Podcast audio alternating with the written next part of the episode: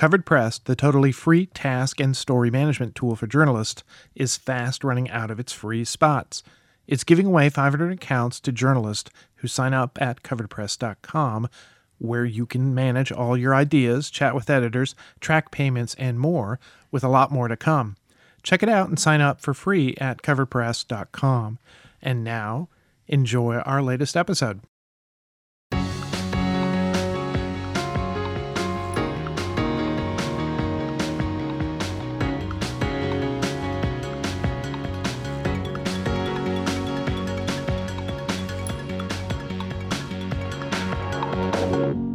Welcome to the second of two special podcasts It's All Journalism has put together for the holiday season. Last week, we presented our August interview with Lou Harry, editor at Quill Magazine, and Nick Rogers of the Midwest Film Journal, which was our second most popular episode of 2021.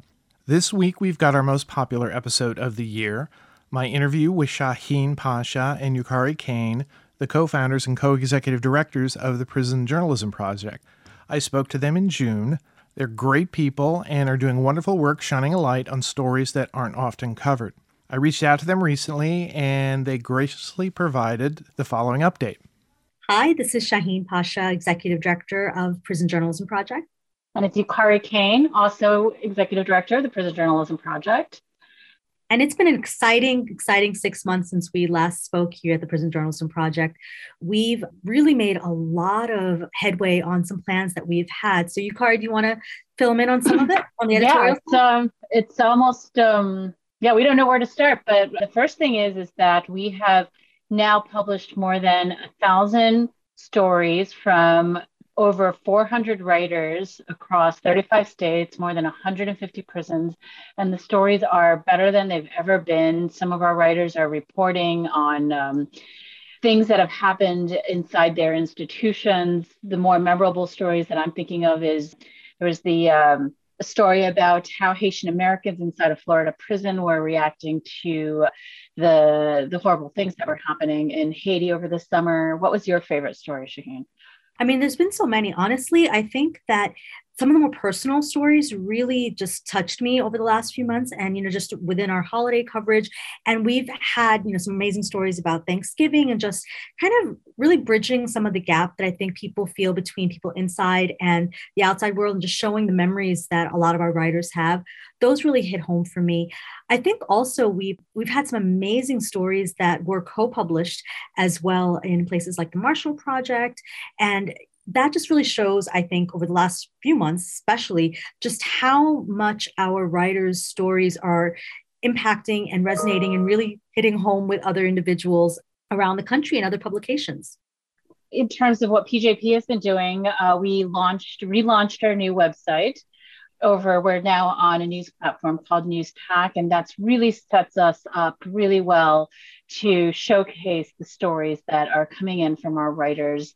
It's a platform that that uh, you know we now have features and sections and we're in a good place to be able to uh, showcase special projects and incorporate graphics into stories etc and so you'll be seeing some really awesome stories coming out of our, our writers and, and our work with our writers. And we also have sections on PJPJ School, Shaheen. Yes, my this is probably my like favorite favorite announcement, which is that PJPJ School, which is a definitely a passion project of both mine and Yukari's, it is up and running. It, we had just launched our first cohort of students over the summer, 15 incarcerated students from around the country, and we are running a correspondence-based curriculum in which uh, five faculty members made up of veteran journalists and established journalism educators create a curriculum. We're teaching reported essay and we are just finding that so many of our writers are eager to learn the craft and are actually really eager from this reported essay class to go into just actual reporting and journalism. So, given the demand that we are seeing with um, PJPJ School, we're actually planning to launch our next cohort, which will be a straightforward intro to journalism course in the spring of 2022. And we're really excited because we're also going to be launching an advanced reporting workshop that's going to be for just a handful of writers who really want to take their craft to the next level. And the demand is just the word is getting out there, we're getting writers left and right asking us to be part of that. So, yes, we are very, very excited about that. But one of the other exciting developments, which I want to throw to you, Kari, because this is one of her pet projects, is our PJP Inside. Yes, since the very beginning, our writers have asked for a way to read each other's stories and to see what else we've been publishing. And so we were finally able to get that together. PJP Inside is a newspaper for our writers, incorporating some training tools and tips. And we have a full page for journalism instruction and it's been very well received. We're very proud of it. If you go to our website, you can download the PDF. If you are uh, impacted by incarceration yourselves, or if you're involved in a program, we can also send you the print copies. And uh, we are excited to have the funding to be able to issue three more next year. And, you know, all this work that we've been doing, helping our writers get to the next level of journalism and, and reporting work has raised a lot of questions as well. And so one of the, um, the most urgent and critical plans that we have that we're, Shaheen and I are both really excited to be able to figure out is a duty of care program. And so, you know, our writers are part of our community. And as they do this work, they don't have the legal protections that that journalists outside do. They're not free physically. They're in a very controlled environment. And so as as we ask them to do this work we also feel like it's our responsibility to train them in how to protect themselves and and how to how to decide what stories to cover and how to cover them and how to talk about it. And and so they can stay safe um, vis-a-vis their administrations of course but also within their community as you can see, there's been just so much that we have been able to do over the last six months. And the next six months going into 2022 are just proving to be even more exciting. There are so many things we can't talk about yet, but we would love to have you just kind of follow our journey and follow us into the new year and see what's going on. And we also wanted to, as we end 2021, thank you all for your support of the Prison Journalism Project and just you know continue to read our writers. They are amazing, and we are really excited to be able to share their work with you all. Thank Happy you so much. Holidays. Take care. Thank you, Shaheen and Yukari, for the update. We'll be posting our annual top 10 list of our most popular podcasts of the year on January 1st at itsalljournalism.com. One last thing on behalf of the entire It's All Journalism team, I wanted to thank you for supporting our podcast. We've got some great interviews lined up and some big plans for 2022. Best wishes and see you in the new year. You may remember that we recently interviewed journalist Joshua Vaughn about What is Life, his podcast featuring interviews from prisoners facing life sentences. During the interview, Josh told us about the Prison Journalism Project, which he said would make a great interview for our show. So, today I'm joined by Shaheen Pasha and Yukari Kane, who are the co founders and co executive directors of the Prison Journalism Project. Shaheen and Yukari, welcome to It's All Journalism. Thanks for having us. Thanks for having us. Well, first of all, tell me a little bit about yourselves. You know, your backgrounds. You know, what got you interested in in, in journalism? Shaheen, why don't we start with you?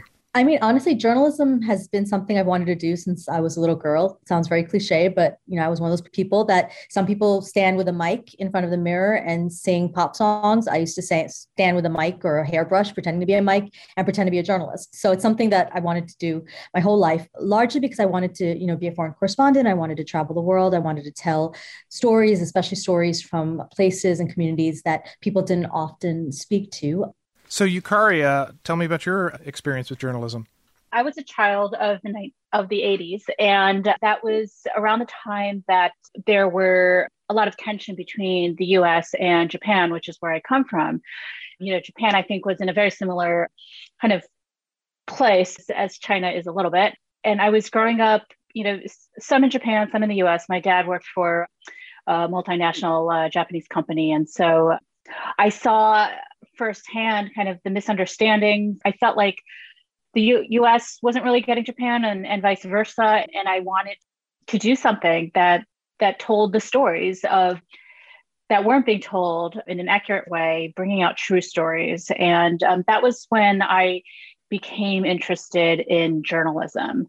I went to school in DC um, at Georgetown, which let me be exposed firsthand to the foreign media and so so that's i got my first internship at a japanese newspaper and ended up uh, working for us news and world report. And then reuters i became a correspondent going to tokyo started uh, working for the journal and covering technology for most of my career. I, I started my career as a journalist around the time that you know Nokia had those candy bar phones and, and Motorola had the the clamshell StarTAC. So it was uh, a time when people didn't really understand how how important mobile mobile phones were going to be. So so that's how I got into technology. And I was at the Journal in San Francisco covering Apple, covering Steve Jobs, and I left to write a book about Apple called uh, Haunted Empire and the week that my book launched, I found out that I was in late stage kidney failure.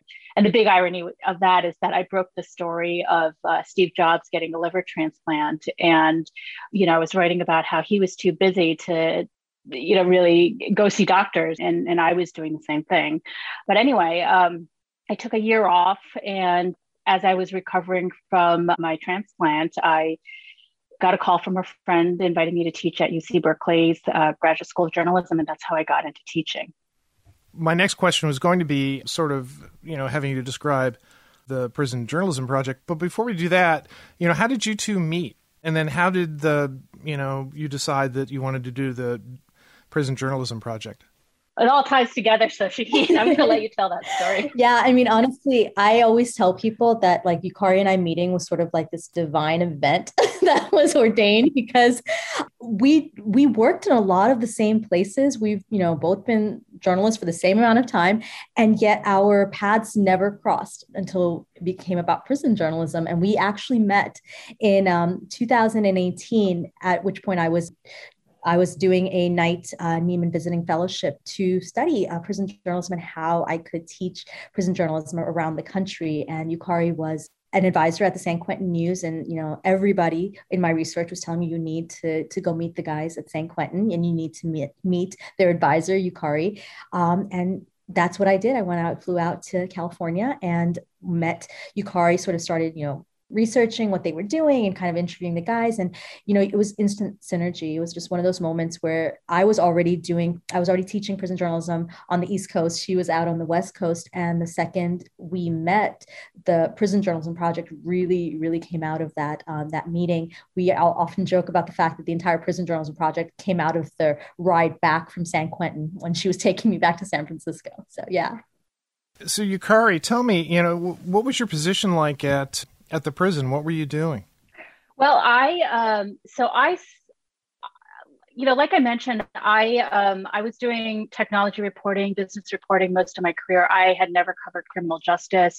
I had never really covered crime or or or anything like that. And um, I was I was working out of my office at uh, the San Francisco Writers Grotto, which is a community there, and um, I got an email from a friend saying that San Quentin News, News uh, was looking for an instructor to teach the Journalism Guild, which is kind of the uh, the classes that they hold for guys who want to write for the paper. And I just thought, you know, I'm just going to do something outside of my box. And so I had a little bit of flexibility in my time. And, and so I decided to do it. And it's, it, it was just completely perspective changing.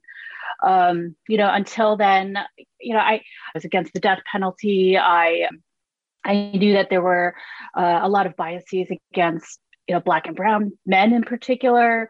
I knew about the cycle of, of incarceration, but it really wasn't one of my issues. And the guys and their stories made me realize how um, you know how all the issues that we care about you know homelessness and and drugs and mental health and and public school education, urban poverty, all that stuff is really tied intricately to our um, state of incarceration. And it's just been completely eye opening. I mean, I was teaching them intro to journalism, I was teaching them basic journalism tools. I built a curriculum for them and taught a semester long class, but they really taught me so much more.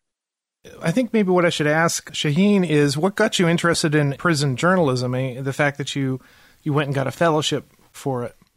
Yeah, I mean, it's a path I think that was built out of, I always say that it was built kind of out of pain and sadness. I mean, for me, I was a reporter. I was doing legal news. I was covering courts and cases, but you know, it really wasn't something I thought much beyond, you know, what happened in the courtroom. And then it became very personal for me. And I actually became one of the millions of Americans in the United States who has a loved one behind bars. In my case, it was uh, my best friend, someone I had grown up with, who's still one of my best friends. And he wound up being arrested and eventually convicted and sentenced to 150 years in prison in New Jersey. He was actually one of the last death penalty cases. And I think that that moment, that surreal moment where all of a sudden I had to think about, okay, here's someone I love whose life is now behind bars. What does that even look like? What does that mean? I, I went to visit him in New Jersey shortly after he had been sentenced and he was now in, in New Jersey State Prison. And it was just this moment where I was looking at somebody who I knew it was super intelligent, had so much potential, had so much that he could offer the world, and he was languishing behind bars. There was nothing for him to do. I mean, all of this talent that he had, I just saw behind this plexiglass window. And one of the things he said to me there was that everyone here has a story. And that stuck with me. That always stuck with me. And even though at that time I was a young reporter, I I couldn't do much about it. it those words kind of haunted me over the next few years, next decade, really. And I thought about them and what can be done about that. There are stories behind the walls. I know nothing about them, and I would have known nothing about them if it wasn't for him. So eventually, when I did wind up becoming a professor full time and freelancing on the side, I actually had time and energy to be able to to teach journalism and to go inside local prisons and ask people you know and ask the administrators hey let me let me teach a course here. Let me tell some of these stories. And at first they were very excited. They said yes absolutely. What what do you want to teach? And i said i want to teach journalism. And they instantly said no. I mean, there was no hesitation in breath. There was there was no moment of thinking, because that's the traditional relationship that corrections has with journalists. It's a very sort of antagonistic view. So, you know, eventually I, I changed it around and said, okay, I'll teach media writing, which is journalism, but in another word. And they were okay with that. And what they saw was that the guys that I was teaching um, in the Hampshire County Jail in Massachusetts, they loved it. And for the first time, the guys felt like their stories mattered and they were able to understand how to tell the stories and what they were even witnessing on the news and the way those stories were told. So eventually um, I brought in a course at when I was teaching at UMass, I brought in an immersive course that we brought in students from UMass journalism into the jail to work alongside these men to tell their stories. The guys came up with all of the ideas. My UMass students did the outside reporting. And the stuff they came up with was stuff that I'd never even heard of or thought of. And I'm thinking, of course, of course, I haven't heard of it. I don't live there. I'm there for very short periods of time. This is a whole world. This is community. This is community journalism that's just absolutely not being told. So that was really what propelled me to say, no, this should be done on a wider scale. I don't want it to just be one small jail in Massachusetts. I want this to be national. And that's why I applied to the fellowship and I was very lucky I got it.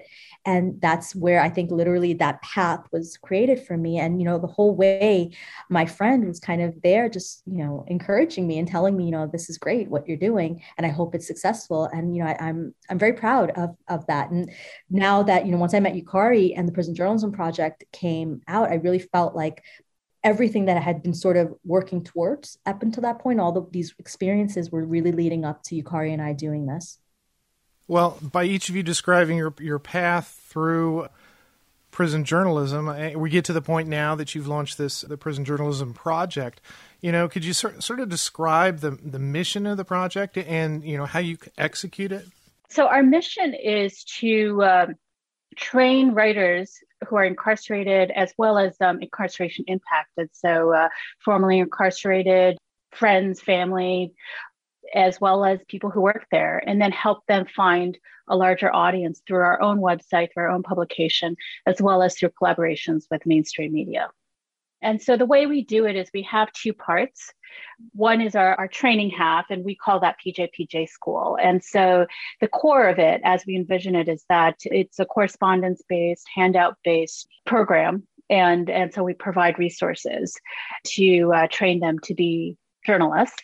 And then the other half is our editorial work, where A, we have our publication. And so we use that as a training tool as well. And so we want to be putting out relevant stories, but we also want to provide an opportunity that's maybe a little bit of a, a lower bar than than um, some other publications so so they can gain experience as they do this work. And then in addition we work one-on-one with some of our writers to get um, op-eds essays and, and articles published elsewhere. And we also have started and, and want to do more work uh, collaborating with other media organizations to get stories out. And so you know i think there's so much more attention now than ever on criminal justice as an important issue. And there's been really great work being done by other publications. I mean, the Marshall Project certainly, uh, as well as you know places like the New York Times, the Washington Post, ProPublica.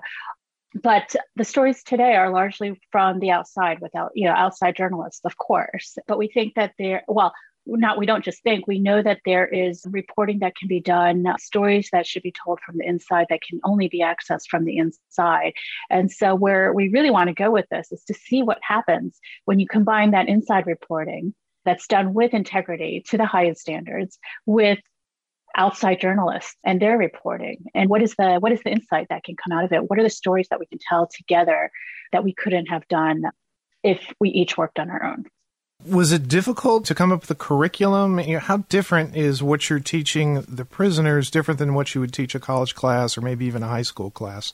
Yeah, I mean, we had both been independently doing this work and kind of basically making it up as we went along, just kind of using the core information, the five W's, the inverted pyramid, like the core journalistic tools that we had been given, and sort of adapting them to the individual prisons. One of the things that has to be made clear is that each individual prison, each individual jail has its own rules, and our men and women have to live within those rules. So while we provide this information, we, we sort of we teach them about interviewing. We also do keep in mind that there are some things that they may be restricted in doing, and you know we work with them individually to understand that we make sure that they do understand that we don't want them to do anything that would put them in any kind of jeopardy you know we are very very much aware of the environment that they're in. But we've also been told by our men and women that they have agency and they feel like this is in some ways a way for them to get their voice out and they are fully conscious of what the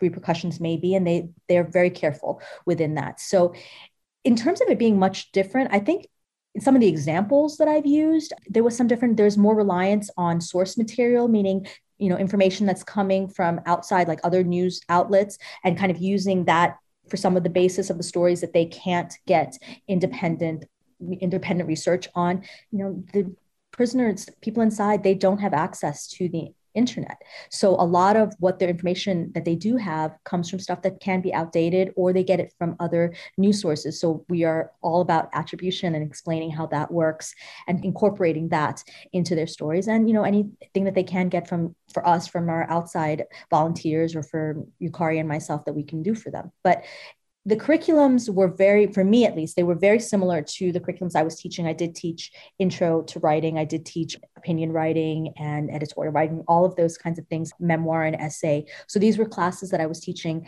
outside and i would just modify them a bit to be able to teach the same material inside. And what we're finding is that it works. So you mentioned a, couple of times that the project is able to because the reporters are embedded in in that community and they're they're writing about that community their perspective is very different than what you know other community uh, reporters would maybe the types of stories that they would write. So what types of stories uh, have they been able to write and, and what are some of the ones that uh, you think have had some sort of great eye-opening impact? Well the story that we've just been working on over the last couple of weeks has been around the Derek Chauvin verdict. You know, when that verdict was announced, we sent in word to our writers, as many of them as we could reach over JPay, which is um, kind of the closed loop prison email system, and asked them to file dispatches about what what people were saying inside and you know we gave them a few simple basic guidelines about attribution sourcing making sure that uh, they get permission from the people they're talking to if, they're going to use their names and if they're not being very clear about what kind of a person they are and they just really delivered beyond our expectations. They got comments from correctional officers, from prison staff, and as well as, of course, the other incarcerated people around them. And they came pouring in from really all over the country. And, and we've put up um, a bunch of uh, roundups. But that's, you know, that's a perspective that that is really interesting. A piece that we just put up this morning was written as a letter, but it was written by a writer, and it was a letter addressed to uh, Derek Chauvin about what he should expect on sentencing day. And it's very nuanced. That can only be written by somebody who's inside and who has experienced that. And I just want to add there, I think it's also, we don't often think about the fact that there is a community behind bars. I mean, you have friendships. You have an economy when it comes to you know middle class and upper class depending on whether you have a better paying job or less you know paying job or whether you have support from the outside. So all of these things these stories started coming in when we started viewing this as a much bigger kind of community journalism project. We really have seen it as kind of Yukari and I were both foreign correspondents at one point, and one of the things we always said is that we were foreign correspondents coming into different countries, and we had support and the expertise of people that were already local correspondents that knew the landscape and were writing and doing journalism, and we could we could use those that expertise to help us. Whereas you have this community of 2.3 million people, which is the size of a small country, and there are no local correspondents. Everyone writing about them is a foreign correspondent that's going to be coming in with a very limited, very limited vision and very limited insights into what happens once they leave the prison. So I think that in and of itself shows us just the potential for how many stories are under the radar, and we're starting to see those trickle in. So, how many prisons do you, do you have in the project? So right now we have about 300 writers across 28 states, and um, and then we had uh, one writer in Canada, which is great. We've only been around for about a year, and we're just looking to continue to expand that. We'd like to be present in all the states, as well as we're you know thinking about the communities within the community as well, making sure that there's representation from women, which um, you know tend to be uh, more shy, I think, about submitting stories and the LGBTQ community, the veterans, seniors, you know, there's every group that exists out here exists inside. And that added layer of incarceration makes their experience different than what's out here. And we want to be getting those stories out as well. How many people are involved on the outside with the project? How many other journalists do you have involved? So we are an all volunteer team right now. I can tell, tell you about what, how we do it right now and then where we want to go. Right now, we work mostly with volunteers. And so the way um, the stories come in, I mentioned a little bit earlier about JPay, which is a closed loop uh, messaging system. And so men and women who have access to that can submit their stories that way and we can just copy paste.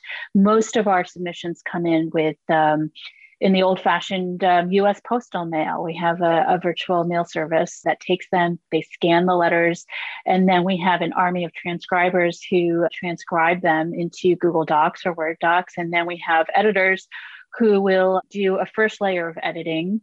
And then we have a second layer of editors, most of whom are um, editors with experience in media organizations and journalism, and they do a second round of edits. And then Shaheen and I go in and we just do a, a third uh, a review as well. That's how we do it right now. There are some challenges like fact checking, um, which you know we can talk about if you like, but you know right now that's how we do it. As we get funding and as we're able to staff up, we hope to be able to. Uh, hire work with fact checkers and we've started a little bit of work with um, a news assistant who is doing some uh, background research for our some of our writers. So if you know we had a story two nights ago where uh, san quentin prison opened up programming mostly for the first time since march 18 last year and you know if you don't have um, an ability to get stories out other than your the phone and us postal mail you know, we, we do it the old fashioned wire way. He called it in at 9 p.m. I took it down. And, you know, we had our, our reporter do a little bit of background research to add to it and got a story out. And, you know, I think ideally we want to get to a point where we can staff up and we can provide the data research, we can provide the outside research that would that would add that layer of context that is hard to get from inside. I know you talked about the Derek Chauvin case and how you were able to get sort of roundups from that. Is there are there opportunities? Part of this discussion is just sort of the acknowledgement that that you know the way many reporters cover you know the criminal justice system is from the outside of prisons. I mean, are there opportunities for journalists to reach out to you and say, "Look, I'm working on this story. Is there a way I can get some of your reporters to gather information, ask some some prisoners their perspective on this to add an element to my story?" Absolutely. We're starting to get those calls which is great. And we're not we're getting those calls but we're also getting calls from editors who are saying we have this package coming out. We would love insight or we'd love to include a perspective from somebody inside. Is there anybody you can connect us with and, you know, part of the work that we do is, you know, if you are a staff reporter somewhere, nobody does this work alone. You have editors that support you.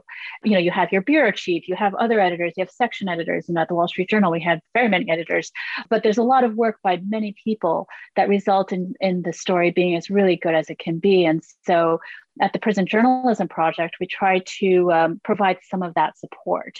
If a magazine comes to us, for example, and, and they want a contribution, we'll work individually with the writer, almost like that bureau chief role, and we'll make sure that the draft is as good as it can be before we send it on. And then after that, we'll try to play a role that's as helpful as possible for the publication you know if they want us to step out completely we'll do that if they want us to to help facilitate communications we can do that as well how can um, journalists or newsrooms reach out to you, you know, to get this type of uh, relationship, to establish this type of relationship, or maybe even, you know, journalists who may want to help you by volunteering? we love volunteers we love people reaching out to us and you know we're always anxious to get you know contact with people so one of the best ways to do that is just to directly send uh, yukari or myself an email it's just our names. It's yukari at prisonjournalismproject.org or shaheen at prisonjournalismproject.org they can also go on our, our website. We have a section there for volunteers to be able to sign up for you know inquiries if people want to submit. I mean all of those things are readily available on our website. We're also on social media so we're on Twitter and Instagram and uh, Facebook. So, what is your ultimate hope for for the project? I mean, I think one of our ultimate goals is we see ourselves as helping to create the first network, national network of prison correspondents. Our goal is to have our incarcerated journalists seen as journalists and not just sources, and for outside media to be relying on them as correspondents to be able to get that inside view. I think, in addition to that, I mean, from an educational standpoint, I have a lot of goals to have eventually um, be able to provide credit to our men and women and to have this as a, a program that's readily available in prison education programs around the country. And I think ultimately, the ultimate, ultimate goal, which I had from day one when I started doing this, was that if we get these stories out, then we can actually have people getting from the inside, getting their experiences and stories out so that people from the outside that have influence can actually use those stories and rely on them to have the, the correct information to make the proper changes to policy that need to be done. So I think it's a it's a lot of goals, but I think we can get there.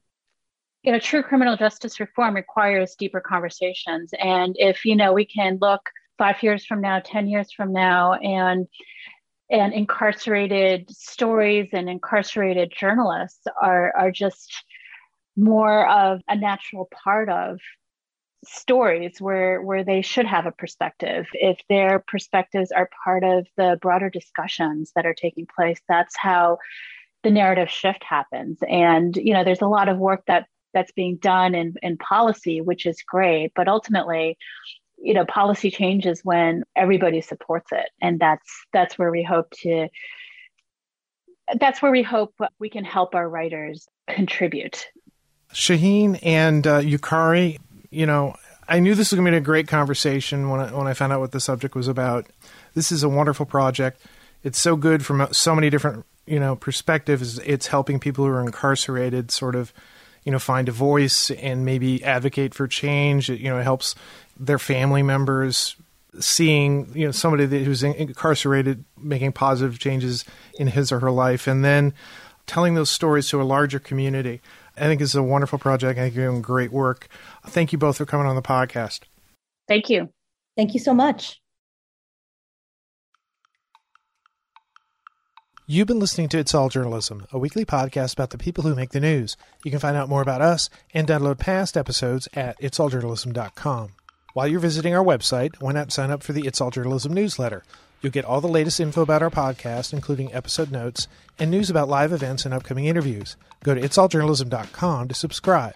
It takes a lot of people to create an episode of It's All Journalism. Nicole Grisco produced this episode, Amber Healy wrote our web content, Nick Dupre wrote our theme music, Emilia Brust helped with our booking, Nicholas Hunter provided a web assist, and I'm your host, Michael O'Connell. Thanks for listening.